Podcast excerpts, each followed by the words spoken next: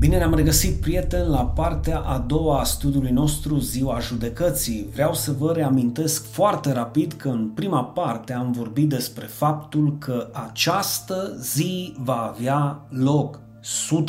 100%. Și că acesta este un aspect foarte important al acestei zile și nici de cum unde sau când va avea loc.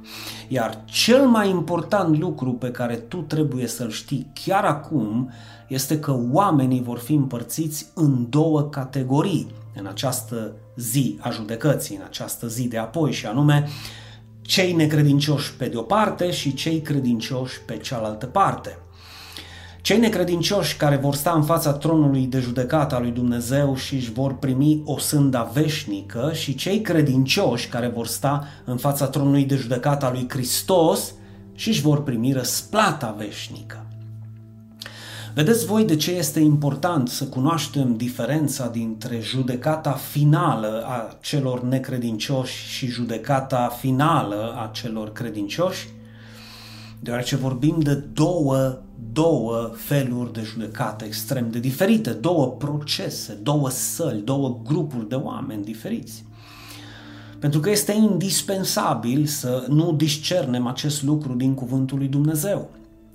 Și trebuie să facem diferența și deosebirea între aceste două procese pentru ca să putem cunoaște de pe acum și tu să poți să cunoști de pe acum în care dintre aceste săli de judecată vei intra. Dar ce vrei să spui, Dinu, că va depinde de mine la care dintre aceste două procese voi intra? Păi, desigur că de tine va depinde, căci nu va depinde de Dumnezeu și cu mult mai puțin de mine. Și este super important să te gândești la acest aspect acum, chiar acum, deoarece atunci, cel mai probabil, va fi prea târziu pentru tine. Așa că bine ai venit în locul în care poți să asculți acest adevăr necenzurat al Sfintelor Scripturi despre ziua judecății. Când am făcut referire că nu depinde de Dumnezeu la care dintre aceste două procese vei fi prezent, am făcut referire cum fac întotdeauna la faptul că Dumnezeu este drept, dragul meu, și oferă șanse egale tuturor oamenilor de a asculta adevărul și a-l crede sau de a ignora adevărul său și a nu-l crede. Dumnezeu nu este nedrept să-ți ceară ceva ce tu nu poți să faci. El știe că ai fost înzestrat cu două urechi, da? Ca să poți să asculți, dar nu te obligă să-i asculți cuvântul, ci te sfătuiește spre binele tău să o faci. E decizia ta dacă îl asculți sau îl ignori.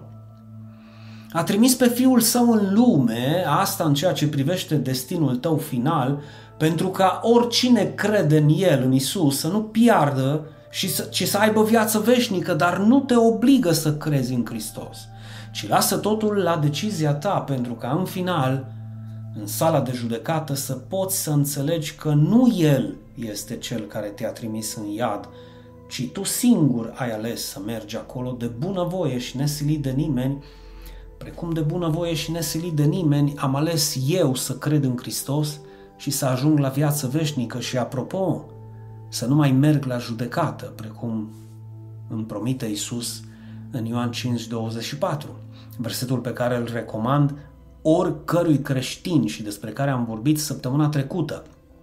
Am să vă las linkul în descriere. Și care spune literalmente, adevărat Adevărat vă spun că cine ascultă cuvântul meu și crede în cel care m-a trimis, are viață veșnică și nu vine la judecată, ci a trecut din moarte la viață. Două condiții.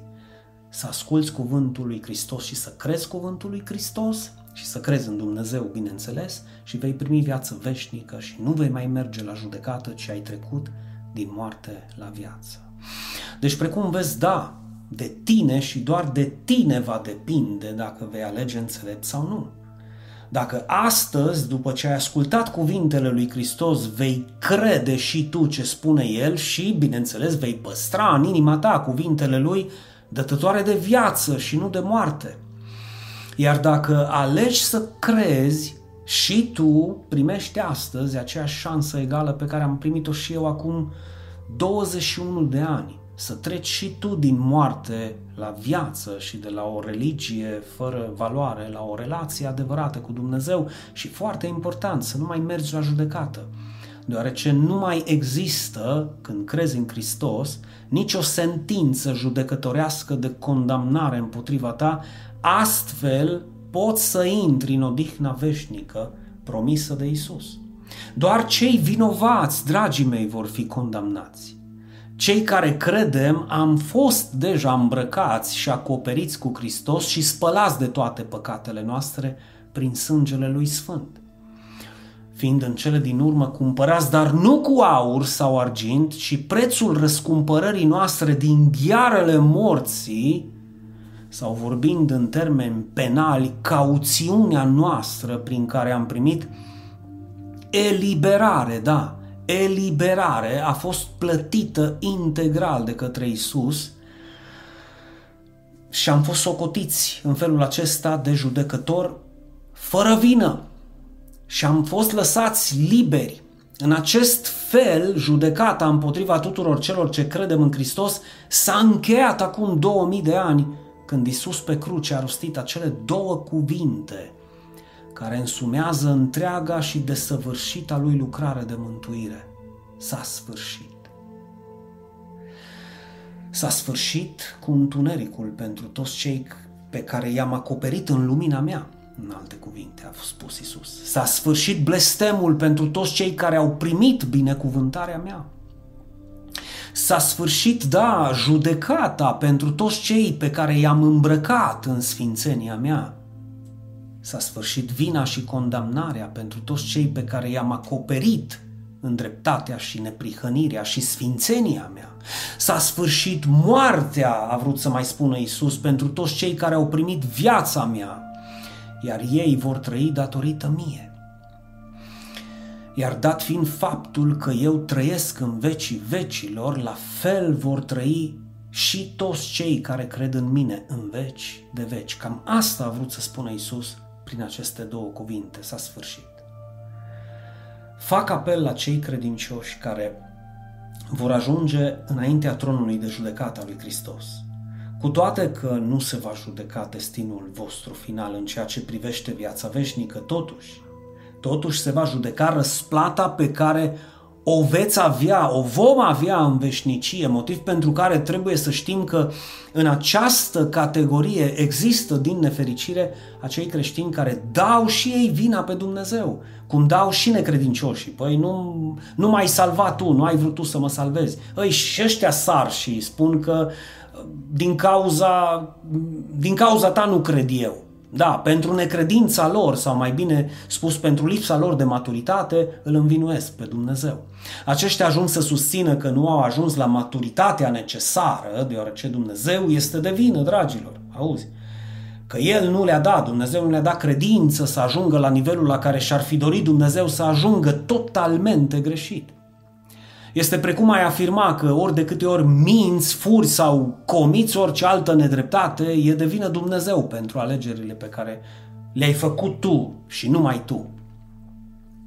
Și foarte mulți dintre copiii lui Dumnezeu vor aștepta un miracol din cer ca ei să poată să spună adevărul și să facă dreptate precum cel care i-a chemat este drept. Miracol care nu va veni niciodată, deoarece dreptatea Evlavia și calea ascultării se învață doar prin cuvântul viu al lui Dumnezeu, la care avem acces. Eu am acces și tu ai acces, evident, dacă vrem să-l citim sau să îl ascultăm.